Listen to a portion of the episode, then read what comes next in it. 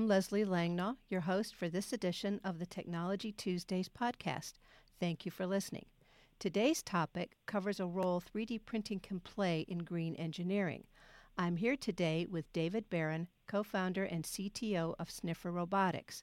The company recently received a Cool Idea Award from Protolabs for the design of a drone that can replace the EPA's method of using technicians to walk through nearly 2,000 sites across the U.S.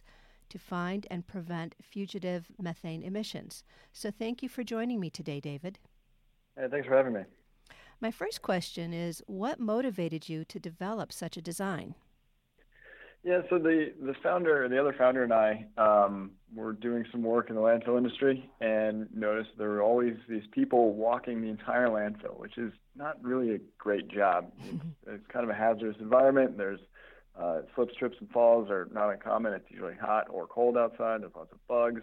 And so we asked them what they were doing, and they said that there's an EPA regulation that they basically have to walk the entire landfill once per quarter to look for fugitive emissions of methane from the landfill surface. And or I thought, you know, there's probably a better way we can do this. And so we started kind of kicking around ideas and started on the drone so we'd be agnostic to the terrain so we can fly over any terrain. We drag a hose down and we're trying to automate that kind of manual operation in a way that's a little bit more safe, a little bit more um, less onerous to both the person doing the inspection and the landfill operators who are having to pay to have this done. Okay. So, did you have any design challenges when you first started with this?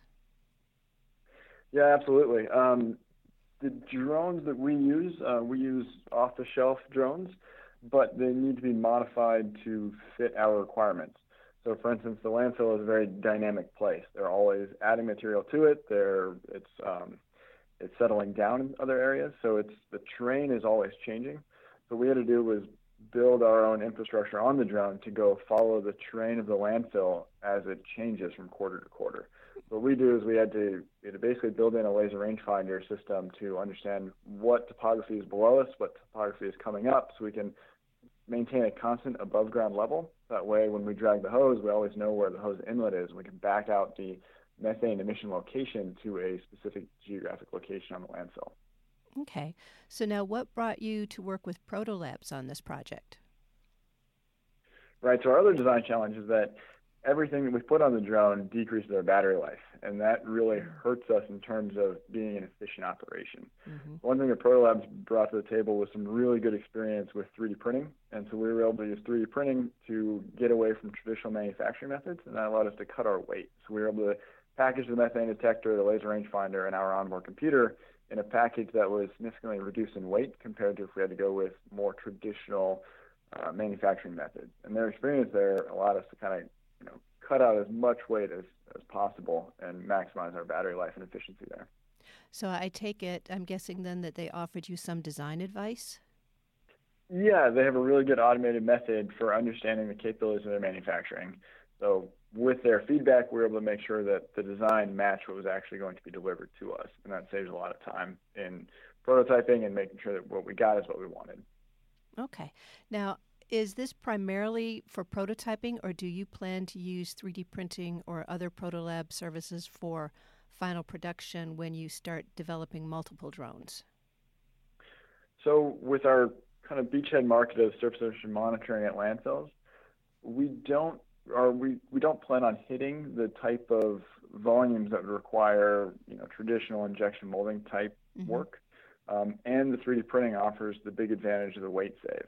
So we're actually looking at this as a an exclusively it's, it's mostly a service business, but all of the hardware we're producing is going to be 3D printing for the foreseeable future because we get that weight save and we don't really have the volumes that justify higher volume type manufacturing, injection molding, vacuum forming, things like that. Okay. Now, did anything surprise you about the process of working with Protolabs? Uh, it, it really did not, which was great. Um, Protolabs was extremely efficient, uh, quick. I think we put in our order and we had parts less than a week later. Um, so, no surprises, which was actually a very good thing. okay, and what do you plan to do with the Cool Idea Award? So we did a, a first round of 3D printing, um, and they helped us out with uh, getting those parts that are now on the drone and up and flying. We'll probably have a little bit more to do with them in terms of refining the design now that we've we've had it in the field for a few weeks now, where we have a couple small design changes. We're going to do another round of 3D printing, um, and then we're kind of off to the races trying to chase down EPA approval and get initial customers lined up. How confident are you of getting EPA approval? I think I think there's definitely a really good shot there. We are we are going after this in a slightly different way, but the regulation is very prescriptive, so it tells us exactly what we have to do to meet the regulation. Um, some of the regulations are a little bit more onerous than others. We basically have to maintain AGL. We need to make sure that the nozzle we're, we're using is dragging along the ground and it's not bouncing too much. And then we need to report the data in certain ways and we need to calibrate the instrument in certain ways. So it's very nice. The, the regulation is, like I said, extremely prescriptive. So it gives us a really good roadmap for exactly what the EPA wants us to do, and we're trying to follow that to a T. Well, your idea sounds like an excellent solution to this kind of a problem. So I wish you a lot of luck with that. Thank you. And if engineers who are listening would like to know a little bit more, uh, is there a website that they could visit to hear more about what you're doing? Yeah, we're on LinkedIn, and we also have a website at snifferrobotics.com. All righty. Well, thank you so much for your time, David. I appreciate it. Awesome. Thank you very much.